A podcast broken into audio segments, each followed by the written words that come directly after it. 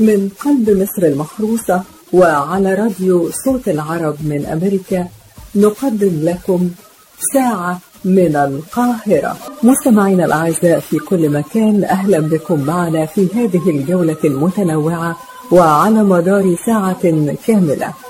من مصر المحروسة نبعث إليكم بأرق وأجمل الأمنيات ونتمنى أن تسعدوا معنا خلال هذه الساعة مع كل ما نقدمه لكم من فقرات ولقاءات وأغنيات. نتمنى فقرتنا النهاردة تنال إعجابكم. اللهم تقبل منا واقبل وفادتنا عليك واقبل سيرنا بالطاعات إليك وسعينا بالخير بين يديك. واجعلنا من الذين صاموا رمضان إيمانا واحتسابا. وقاموا رمضان إيمانا واحتسابا وبشرنا فيه بالقبول. واجعلنا من الذين أعتقت رقابهم من النار. وأخرجنا من هذا الشهر الكريم شهر الصيام والقرآن مغفورا لنا أجمعين. اللهم وأمطر علينا سحائب رحمتك وأغدق علينا من فضلك. نسألك خيرك الذي لا يعطيه غيرك. عز جارك وجل ثناؤك ولا إله غيرك. يا أرحم الراحمين. ربنا تقبل منا. إنك أنت السميع العليم. وتب علينا. إنك أنت التواب الرحيم.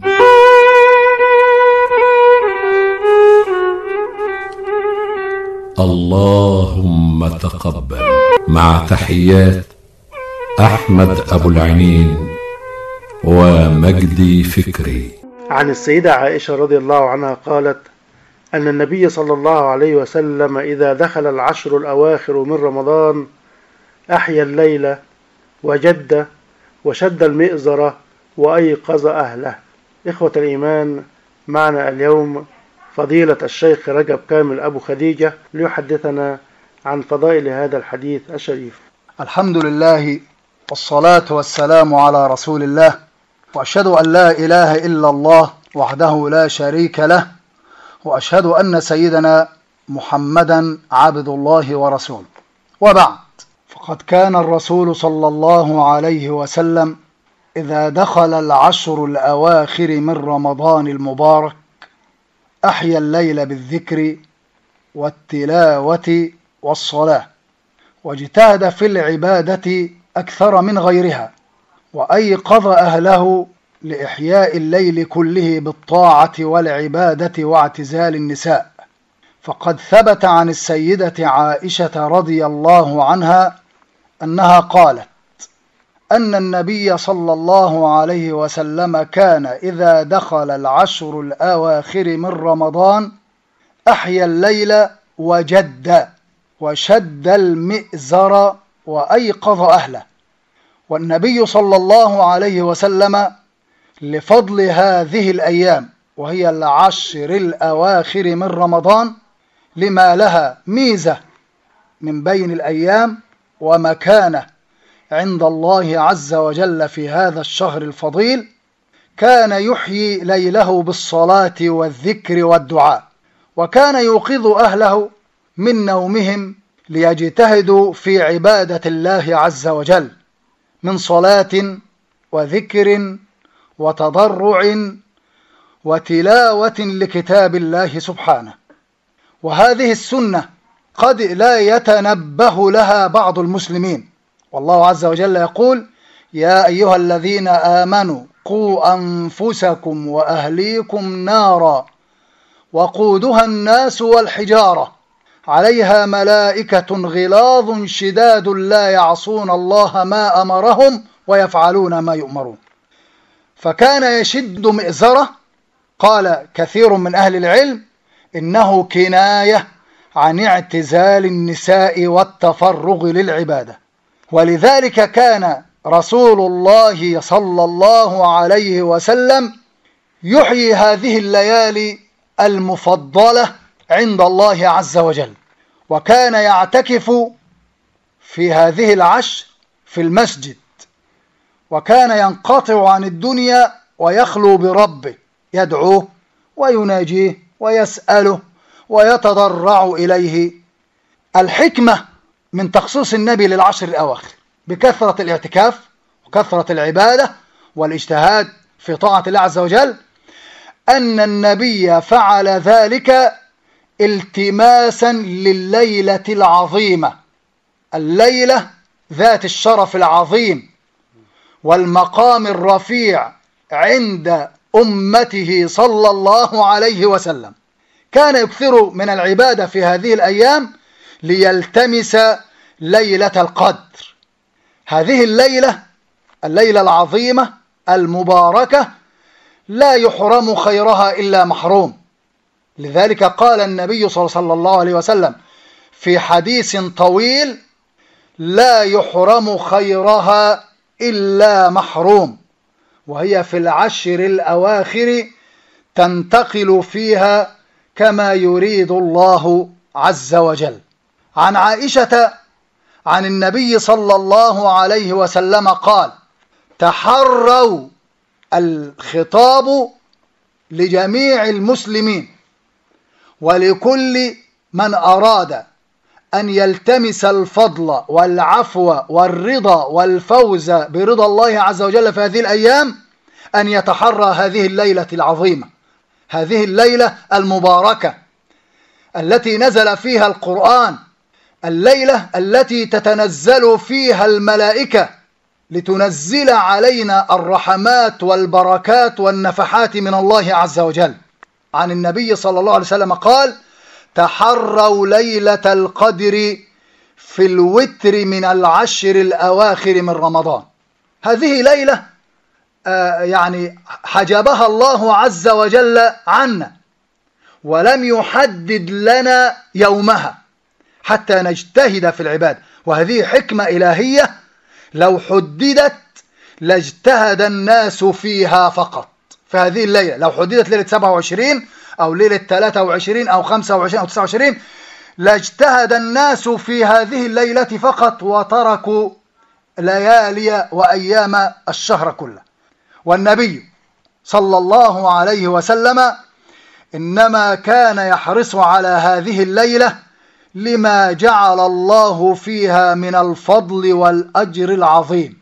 هذا وبالله التوفيق نسأل الله عز وجل أن يمنحنا رضاه ورحمته وفضله في هذه الأيام. أقول قولي هذا وأستغفر الله العظيم لي ولكم وكل عام وأنتم بخير. والسلام عليكم ورحمة الله وبركاته. من قلب مصر المحروسة وعلى راديو صوت العرب من أمريكا ساعة من القاهرة. أهلا بيكم أعزائي المستمعين والنهاردة هنتكلم مع بعض عن فن التواشيح وهو الفن المصري الخالص اللي عايش في وجدان وقلوب كل المصريين من آلاف السنين وهو فن مرتبط ارتباط وثيق بحب الله والقرب منه بالصفاء الروحي والسمو بالذات. وعلى مر الزمان اتطور الفن ده وتعددت أشكاله وأصبحت التواشيح والابتهالات والإنشاد الديني أفضل أنواع الأداء الموسيقي سواء في أسلوب الأداء أو في المقامات. المؤرخين اختلفوا في نشأة فن التواشيح والابتهالات. منهم اللي قال إن الفن ده من العصر الفرعوني ومنهم اللي قال إنه بيرجع لعهد الدولة الفاطمية. وفي عصرنا الحالي بدأت التواشيح والابتهالات الدينية في الانتشار في أواخر القرن 19 وأوائل القرن العشرين وتسمى بعصر المشايخ الأعلام. ومن أشهرهم الشيخ محمد عبد الرحيم المسلوب. التواشيح هي عمل فني ديني بيمتزج بين الشعر والموسيقى وليها تعريفين منفصلين التواشيح من حيث الشعر والأدب والتواشيح من حيث النغمات الموسيقية. والتواشيح في اللغة جاية من كلمة توشيح وكمان كلمة وشاح. أما الموشحات فبتيجي من كلمة موشح وهم نسبة لوشاح الفتاة العربية اللي كانت بتلبسه للزينة والجمال. وأطلقوا المصطلح الجمالي على النوع ده من الشعر العربي لأنه جزينة لفنون الشعر العربي اللي سبقته. في فرق بين الموشح والتوشيح الديني. الموشح اللي اخترعه إبراهيم الموصلي وإسحاق الموصلي في العصر العباسي ومن بعدهم زرياب وهو عبارة عن كلام في الغزل ومش كلام في الدين. أما بالنسبة للصياغة اللحنية للموشح فبتكون من مقامات كتيرة وبيحصل الانتقال من مقام للتاني. أما التوشيح الديني فبياخد شكل التنوع المقامي مع الشعر الديني بمقامات مختلفة على حسب إذا كان دعاء أو مديح. والتواشيح عند العامة هي غناء ديني ليه أشكال كتيرة بيكون على شكل دعاء أو على شكل مدح للرسول صلى الله عليه وسلم. بيشترك في أداء التواشيح فرقة بيختلف عدد أفرادها وبتسمى الفرقة دي في بعض الأقطار العربية البطانة. وممكن أحد الأفراد ينفرد بأداء جميل بيضفي على التواشيح جمال وفن وسحر وبيصبح الموشح قطعة فنية جمالية موسيقية بتسحر القلوب والأذهان. ومن المتعارف عليه في بقية المدارس الشعرية والموسيقية التانية إن مطلع القصيدة بيكون جذاب وقوي وهو الواجهة للقصيدة الشعرية العربية. لا وكمان إن أكتر القصايد العربية بتتعرف بمطالعها زي ميمة الفرزدق وباقية السيد الحميري وهمزية البصيري وغيرها. لكن في الموشحات الموضوع مختلف تماما. مدار الجمال والواجهة الشعرية هو في قفلة الموشح أو بيسموها بالخرجة. وشعر الموشحات المتعارف عليه بيتكون من أربع أجزاء. ومن أشهر المنشدين والمبتهلين في أواخر القرن التسعة عشر وأوائل القرن العشرين الشيخ علي محمود والشيخ إبراهيم الفران والشيخ إسماعيل سكر والشيخ طه الفشني والشيخ محمد الفيومي والشيخ محمد النادي والشيخ محرز سليمان. فن الابتهالات والتواشيح بيدخل ضمن أنواع المدائح المختلفة ما بين الشعر الصوفي أو الديني أو الدعاء وبتكون التواشيح الدينية بين الشيخ وبطنته. أما الابتهالات فبتكون بالارتجال والألحان الفورية والغناء الديني بيكون إما بالعربية الفصحى وإما بالعامية وكمان المديح الشعبي الديني اللي بينتشر في صعيد مصر والأقاليم. فقرتنا النهاردة خلصت. استنوني في فقرة جديدة. كانت معاكم ضاء حسن. يميش رمضان. اليميش عادة رمضانية بتزين الموائد في شهر رمضان.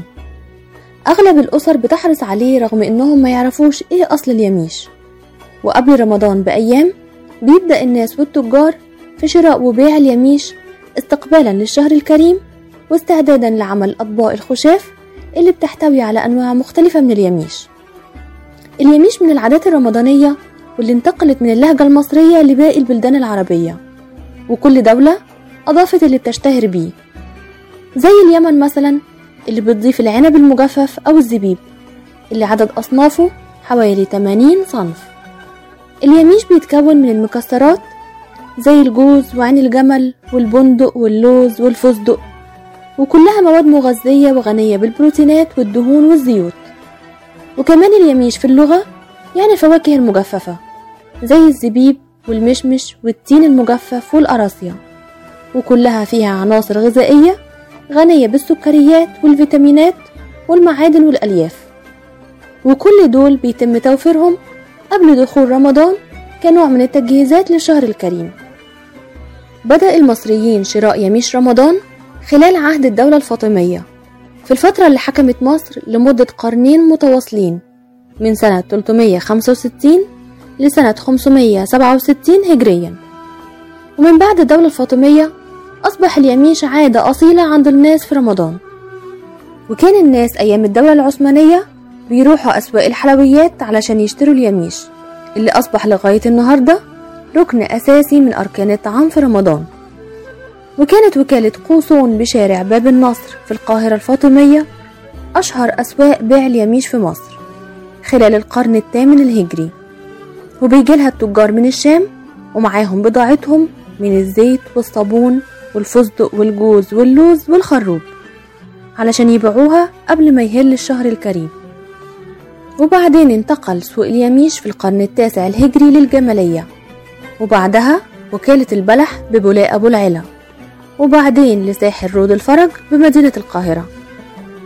وأصبح تناول اليميش من العادات الرمضانية اللي سرعان ما انتشرت في الوطن العربي.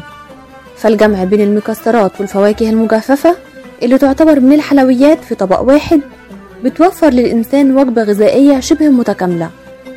ويمكن تناول اليميش كنوع من أنواع أطباق التحلية ويمكن أيضا تناولها كنوع من العصاير. وأبرز أنواع العصاير دي الخشاف المعروف عند المصريين. والنوع ده من المشروبات عرف أصلا في تركيا. لكن المصريين أضافوا له بعض التعديلات زي نقع مجموعة الفواكه المجففة زي التين والمشمش للتمر أو البلح المجفف. لكم مني أرق التحيات أميرة من قلب مصر المحروسة. وعلى راديو صوت العرب من أمريكا ساعة من القاهرة. ولسه مكملين في عاداتنا الجميلة المرتبطة بشهر رمضان الكريم. ورمضان معروف إنه شهر الكرم والخير والبركة. ومن الحاجات الجميلة من عادات رمضان الأجمل موائد الرحمن. واسم موائد الرحمن ما جاش من فراغ. واسم رحمن هو اسم من أسماء الله الحسنى. وده تأكيد على الرحمة والتراحم بين المسلمين. وموائد الرحمن من أبرز مظاهر التكافل الاجتماعي اللي بيتميز بيها الشهر الكريم عن باقي شهور السنة. ومن خلالها بتتقدم أطباق فطار متنوعة وبتختلف من حي للتاني سواء كان حي راقي أو حي شعبي على حسب الأشخاص اللي بينفقوا عليها. المهم إنها شكل واحد في إنها بتخدم الفقراء والمحتاجين وعابر السبيل وبتقدم لهم وجبة فطار شهية وكافية ليهم. وبتلاقي فيها جو رمضاني حميمي فيه المودة والرحمة والتراحم. ولو رجعنا فلاش باك لورا واختلفت الروايات عن بداية موائد الرحمن. لكن معظمها بيقول إن بدايتها كانت في مصر وده ظهر على يد الفقيه المصري الليث بن سعد. اللي كان معروف بثرائه وكرمه الشديد. وكان بيعمل موائد الإفطار للصائمين خلال شهر رمضان الكريم. وكان بيقدم فيها أشهى الأطعمة. وبالذات الهريسة. وكلنا عارفين إن الهريسة نوع من أنواع الحلوى. وسميت في عهده بهريسة الليث بن سعد. واختلفت الروايات وقالت إن بدايتها كانت في عهد الأمير أحمد بن طولون مؤسس الدولة الطولونية. وهو أول من أقام مائدة الرحمن في مصر وده كان في السنة الرابعة لولايته. وكان بيجمع فيها القواد والتجار والأعيان في مائدة حافلة كبيرة من أول يوم في رمضان. وأطلق عليها في الوقت ده الصمات وجمعها الأصمطة وأقاويل تانية بتقول نقلا عن المقريزي إن الخليفة المعز لدين الله الفاطمي كان أول من وضع تقليد الإكثار من المآدب الخيرية في عهد الدولة الفاطمية وهو أول من أقام مائدة الرحمن في شهر رمضان وكانوا بيفطروا عليها أهل الجامع العتيق عمرو بن العاص. وبعض المؤرخين قالوا إن رغم انحسار ظاهرة موائد الرحمن تدريجيا بعد وفاة ابن طولون إلا إنها رجعت مرة تانية لتوفير الطعام للصائمين من الفقراء والمحتاجين لحاجتهم للطعام. وفي عهد العزيز بالله الخليفة الفاطمي كان بيعمل موائد لإفطار الصائمين في قاعة الذهب بقصره. وكانت بتمتد من الليلة الرابعة في شهر رمضان لغاية الليلة الستة وعشرين. والموائد دي كانت مخصصة لكبار رجال الدولة والقضاة. أما الفقراء والمحتاجين كان بيعمل مائدة كبيرة عند جامع عمرو بن العاص والأزهر الشريف. وكان بيخرج من مطبخ قصر العزيز بالله كل يوم 1100 إناء من شتى أصناف الطعام علشان تتوزع على الفقراء والمحتاجين. وشدة عناية العزيز بالله الفاطمي بالفقراء وخاصة في شهر رمضان أنشأ دار الفطرة خارج القصر بتاعه وكانت مخزن للمواد الغذائية ومطبخ علشان إعداد الطعام للناس في شهر رمضان وفي العيد. وكان العمل بيبدأ فيها من أول شهر رجب لغاية آخر رمضان. والعاملين فيها كانوا بيعدوا أشهى أنواع الطعام والحلوى وكان بيصل طول المائدة اللي بتخدمها دار الفطرة ل 175 متر. واختلف المؤرخين برضو وقالوا إن البداية الحقيقية لموائد الرحمن في عهد هارون الرشيد اللي كان بيقيم موائد الإفطار في حدائق قصره وكان يتجول فيها متنكر بين الموائد ويسأل الصايمين رأيهم في جودة الأكل ومكفيهم ولا لأ. أما في العصر المملوكي والعثماني تراجعت ظاهرة موائد الرحمن بسبب انتشار الحروب. ولكن رغم كده بعض السلاطين والملوك عملوا وقف ببعض أموالهم لإطعام الفقراء خلال الشهر الكريم خصوصا الملك الظاهر بيبرس اللي كان بيوزع الطعام على الفقراء في بيوتهم وكان بيديهم الدقيق والسكر والمكسرات واللحوم. ومن بداية مطلع السبعينات بدأت موائد الرحمن بالازدهار وانتشرت في العديد من الدول العربية والإسلامية. ومن أشهر موائد الرحمن اللي كانت بتقام بجوار الجامع الأزهر حتى وقتنا حالي وبيفطر عليها حوالي 4000 صائم يوميا. وتفضل أشهر مائدة إفطار عرفتها مصر خلال المئة سنة اللي عدت هي مائدة الملك فاروق اللي كانت بتقام كل سنة. وكان الملك بيفتح أبواب القصر أمام الفقراء علشان ياكلوا من الطعام على المائدة الملكية. لكن بعد الحرب العالمية الثانية قرر الملك فاروق تعميم موائد الإفطار في كافة أنحاء مصر وكان بيوزع معاها الفلوس مع قدوم الشهر الفضيل. وفي العصر الحديث بدأت تزدهر تدريجيا أشكال موائد الرحمن في كتير من المساجد والجمعيات الخيرية وبقت تقام موائد الإفطار في كل مكان سواء أثرياء أو فقراء في الأحياء الراقية وفي الأحياء الشعبية وكل إنسان على حسب مقدرته. وبقت ظاهرة جميلة من مظاهر الشهر الكريم. لكن مظاهر الشهر الكريم كلها اختلفت في عشرين عشرين وبقى ليها طابع مختلف والسنة دي محدش قدر يقدم موائد الإفطار الخاصة بالشهر الكريم اللي هي موائد الرحمن. وناس كتير زعلت على تقديم موائد الرحمن لكن اللي عايز يعمل خير بيعمله مش بس في شهر رمضان لا طول السنة كمان. والخير مش متوقف بس على موائد الرحمن لكنه ممكن يقدمه للفقير على شكل فلوس أو على شكل مواد غذائية يطبخها الفقير بنفسه. اللي عايز يعمل خير هيعمله واللي عايز ثواب هياخده. ربنا مفيش أحن منه.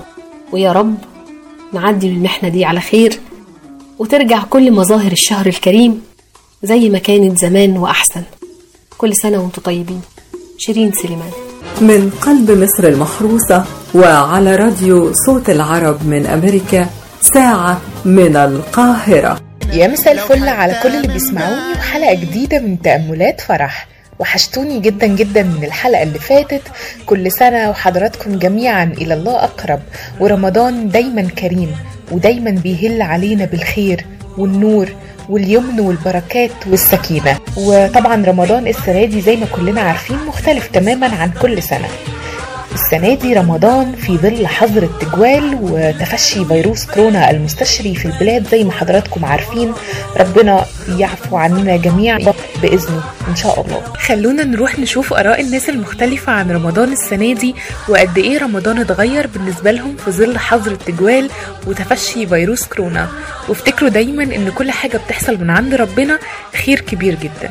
لو قلنا من الناحية الإيجابية إنه ساعات الحظر الناس حاولت تستثمر بالرغم من شوقنا قوي لتراويحنا والصوت القرآن والصوت الأذان والصوت الروحانيات اللي كنا متعودين عليها إلا إنه يمكن ده جعل برضو من البيوت مساجد وجعل من أصحابها أئمة لأهل بيوتهم. رمضان السنة دي فعلا مختلف في كل البيوت المصرية. أجمل حاجة إن كل واحد السنة دي بدأ يخرج الطاقات الإبداعية اللي عنده ويدور إيه اللي ممكن يملى بيه وقت فراغه. مفتقدة جو رمضان. مفتقدة مصر اللي صحي 24 ساعة. مفتقدة التراويح مفتقدة لمة الأسرة مفتقدة صحابي مفتقدة السحور مفتقدة يلا ننزل نجيب العيد والشوارع تبقى فرحانة. كل ده أنا مفتقدة. بس على صعيد تاني الأزمة دي ورتنا حاجات كتير ورتنا إن إحنا فعلا شعب أصيل. ورتنا إنه إزاي مع بداية الأزمة أول حاجة جت في بال الناس الناس المتضررة من الأوضاع اللي إحنا فيها. أنتوا طيبين. آه بالنسبة لي رمضان مختلف من حيث اللمة أنا السنة دي للأسف ما قدرتش أسافر طبعا لأسرتي إن إحنا نتجمع مع بعض. وبرضو آه ما عرفتش طبعا أتجمع أنا وصحابي عشان فطار رمضان بتاع كل سنة. للأسف السنة دي من أكتر الحاجات اللي مزعلاني هو اختفاء شوية معالم بالنسبة لي كانت بتديني بهجة وبتقولي إنه معالم رمضان واضحة وجلية صوت النقشبندي آه، قرآن ما قبل المغرب قرآن ما بعد الفجر. آه، صوت الشيخ آه، في آه، صلاة التراويح. دعائه اللي كنت بأمن عليه دايما. آه، الصوت ال- العذب ال- الخاشع المطمئن. آه، اللي كان بيجهر فيه بس من غير إزعاج من غير ضوضاء. بالعكس كان بيوم يعني بيبعث الطمأنينة والهدوء في نفسنا. زي ما سمعنا كل الآراء بتؤكد إن أكيد كل حاجة ربنا بيجيبها خير وأكيد رمضان السنة دي زي ما إحنا متعودين ربنا فيه هيكرمنا وهننتصر قريبا على الابتلاء وعلى الوباء. آه، جميع العالم بإذن الله هينتصر وهنلاقي له علاج في أقرب فرصة. كل سنة وانتوا دايما طيبين ما تخلوش أي حاجة تغير آه، طعم رمضان آه، عندكم. ما تخلوش أي حاجة تخليكوا حاسين إن إن رمضان مش زي كل سنة. رمضان هيفضل شهر الخير واليمن والبركات. وزي ما كل أصحابنا قالوا رمضان السنة دي فرصة عظيمة جدا للتدبر في القرآن وفرصة لمساعدة الغير والمتضررين من فيروس كورونا. المستشري في البلاد. كل سنة وأنتم طيبين مرة تانية. هتوحشوني لحد الحلقة الجاية ولحد ما نلتقي لكم مني أرق التحيات فرح العصر. من الأطعمة المرتبطة بشهر رمضان الكريم المكسرات زي اللوز والجوز والبندق.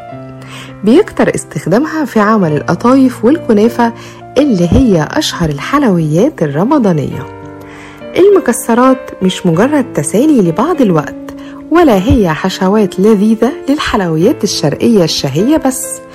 فالمكسرات إذا تناولناها بصفة منتظمة تصبح أغذية مفيدة مؤثرة في صحة الجسم كما أنها تصبح أفضل من الأدوية في علاج بعض الأمراض.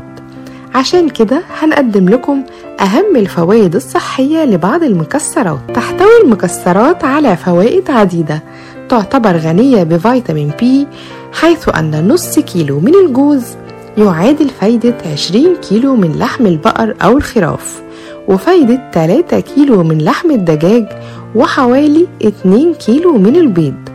لا تحتوي المكسرات على نسب عالية من فيتامين سي. كمان لا تحتوي على نسب عالية من فيتامين A. من أهم فوائد المكسرات أنها تخلو من حمض البوليك اللي بيسبب أضرار للجسم. وهو الذي يوجد في اللحوم ويسبب الكثير من أمراض المفاصل. كما تتميز المكسرات بخلوها من الجراثيم الضارة اللي موجودة في اللحوم واللي بتظهر خاصة في فصل الصيف وخلو زلال المكسرات من الطفيليات. تتميز باحتوائها على الدهون غير المشبعة لذلك فقد يكون ضررها قليل جدا بالنسبة للحوم. ممكن استخدامها في الحميات الغذائية وعلاج الكثير من أمراض الكلى والكبد والدورة الدموية. يخطئ بعض الناس في عدم تفرقتهم بين أنواع الدهون فيعتقدوا أن الدهون والزيوت خطيرة بشكل عام بس في الواقع هناك دهون جيدة وهي التي تحتوي على الأحماض الدهنية غير المشبعة أو الأحادية. بيجي في مقدمة الأغذية دي المكسرات على الرغم من أنها تحتوي على نسبة من الدهون إلا أنها تحتوي على دهون مفيدة تساهم في حماية القلب. من أشهر أنواع المكسرات الجوز واللوز وعين الجمل والبندق والفستق والكاجو. أما الجوز فهو يستخدم كملين وليس له أي آثار جانبية بالنسبة للحامل أثناء فترة الحمل. هو كمان مفيد في جميع الأعمار. كما أن أكل ثمار الجوز يقلل من خطر الإصابة بأمراض القلب. اللوز يغذي زيت اللوز الطبقات المختلفة من الجلد وبينعم البشرة الجافة ويعالج كتير من أمراض الجلد وتشقق وجفاف اليدين والرجلين. كمان ممكن يعالج الحروق من الدرجة الأولى. كما يعالج اللوز أمراض المسالك البولية حيث يفتت الحصى والرمل ويكافح التهابات الكلى. البندق يعتبر البندق من المواد الغذائية الغنية. عشان كده ينصح بتناوله لمن يتمتع بجهاز هضمي سليم. البندق صحي للأسنان واللثة ومنظم لعملية الأيض ولأنه غني جدا بفيتامين إي فهو يلعب دور ضد الأكسدة. البندق غني بالألياف فهو سهل الذوبان في المية ويساعد على تخفيض نسبة الكوليسترول في الدم. بيحمي البندق من مشاكل القلب فهو غني بالأحماض الدهنية غير المشبعة. الفستق يستفاد من الفستق كغذاء لتقوية الأعصاب والدم ويوصف للذين يقومون بأعمال ذهنية وعضلية. كمان بيقلل الفستق من خطر الإصابة بأمراض القلب ويحمي الخلايا من التلف ويشد العصب. الكاجو يعتبر الكاجو مفيد لبناء العضلات فهو يساعد في الحفاظ كمان على صحة اللثة والأسنان ويعمل على خفض مستوى الكوليسترول في الدم والحفاظ على صحة القلب والأوعية الدموية وده نتيجة احتوائه على الأحماض الدهنية الأحادية. الصنوبر يستخدم في صناعة المراهم الخاصة بالتدليك ويعالج الأمراض العصبية مدر للبول يفتت الحصى ويخرج الرمل يعالج أمراض الكلى. الزبيب هو أحد أنواع المكسرات التي تقوي المعدة والكبد والطحال. يفيد في حالات وجع الحلق والصدر والرئة والكلى والمثانة. وبكده تكون انتهت فقرتنا النهاردة. نتمنى تكونوا استمتعتوا بيها. كانت معاكم من القاهرة صوفيا حاتم. لراديو صوت العرب من أمريكا دمتم بخير. من قلب مصر المحروسة وعلى راديو صوت العرب من أمريكا ساعة من القاهرة. أيا من ليس لي منه مجير بعفوك من عذابك أستجير.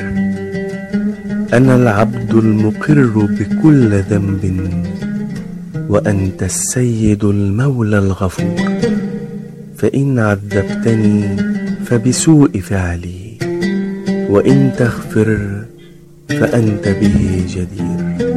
أفر إليك منك وأين إلا إليك يفر منك المستجير. يا رب. ليلة القدر هي أعظم الليالي قدرا ومنزلة. فيقول تعالى بسم الله الرحمن الرحيم. إنا أنزلناه في ليلة القدر. وما أدراك ما ليلة القدر. ليلة القدر خير من ألف شهر. تنزل الملائكة والروح فيها بإذن ربهم من كل أمر. سلام هي حتى مطلع الفجر. ليلة القدر هي أعظم الليالي في العشر الأواخر من رمضان. فهي ليلة اختصها الله عز وجل من بين الليالي. ليلة العبادة فيها هي خير من عبادة ألف شهر. وأما سبب تسميتها بليلة القدر ففي ذلك أقوال خمسة. من بينهم إنها سميت بهذا الاسم لعظيم قدرها وجلال مكانتها عند الله عز وجل. فعن أبي هريرة رضي الله عنه أن رسول الله صلى الله عليه وسلم قال من صام رمضان إيمانا واحتسابا غفر له ما تقدم من ذنبه ومن قام ليلة القدر إيمانا واحتسابا غفر له ما تقدم من ذنبه. وقد قال رسول الله التمسوها في العشر الأواخر وهي أحد الليالي الوترية. ويستحب الإكثار في ليلة القدر من الدعاء وخاصة الدعاء الذي علمه النبي صلى الله عليه وسلم لعائشة رضي الله عنها. اللهم إنك عفو تحب العفو فاعف عنا. اللهم إنك عفو تحب العفو فاعف عنا. فاللهم بلغنا ليلة القدر. واجعلنا فيها من عتقائك يا رب. شكرا لاستماعكم. كان معكم محمد صبري. بالحب تلقاك البدور ضيف الاماني والسرور فيك العطايا والأجور. يا مرحبا يا مرحبا زين الشهور. أكرمكم الله ببلوغ شهر رمضان. وأعانكم فيه على الصيام والقيام وهداكم إلى ذكره بتلاوة القرآن. كل عام وأنتم من الصائمين القائمين. أعاده الله عليكم بالخير واليمن والبركات. مستمعينا الأعزاء وبكده نكون وصلنا بيكم إلى نهاية فقرتنا ورحلتنا النهاردة. وعلى أمل أن يتجدد اللقاء معكم في حلقة قادمة ورحلة جديدة بإذن الله. ومن هنا من قلب القاهرة نرسل لكم بأرق أمنياتنا الطيبة بقضاء أجمل الأوقات. وهذه أرق تحياتي. كان معكم من القاهرة مجدي فكري.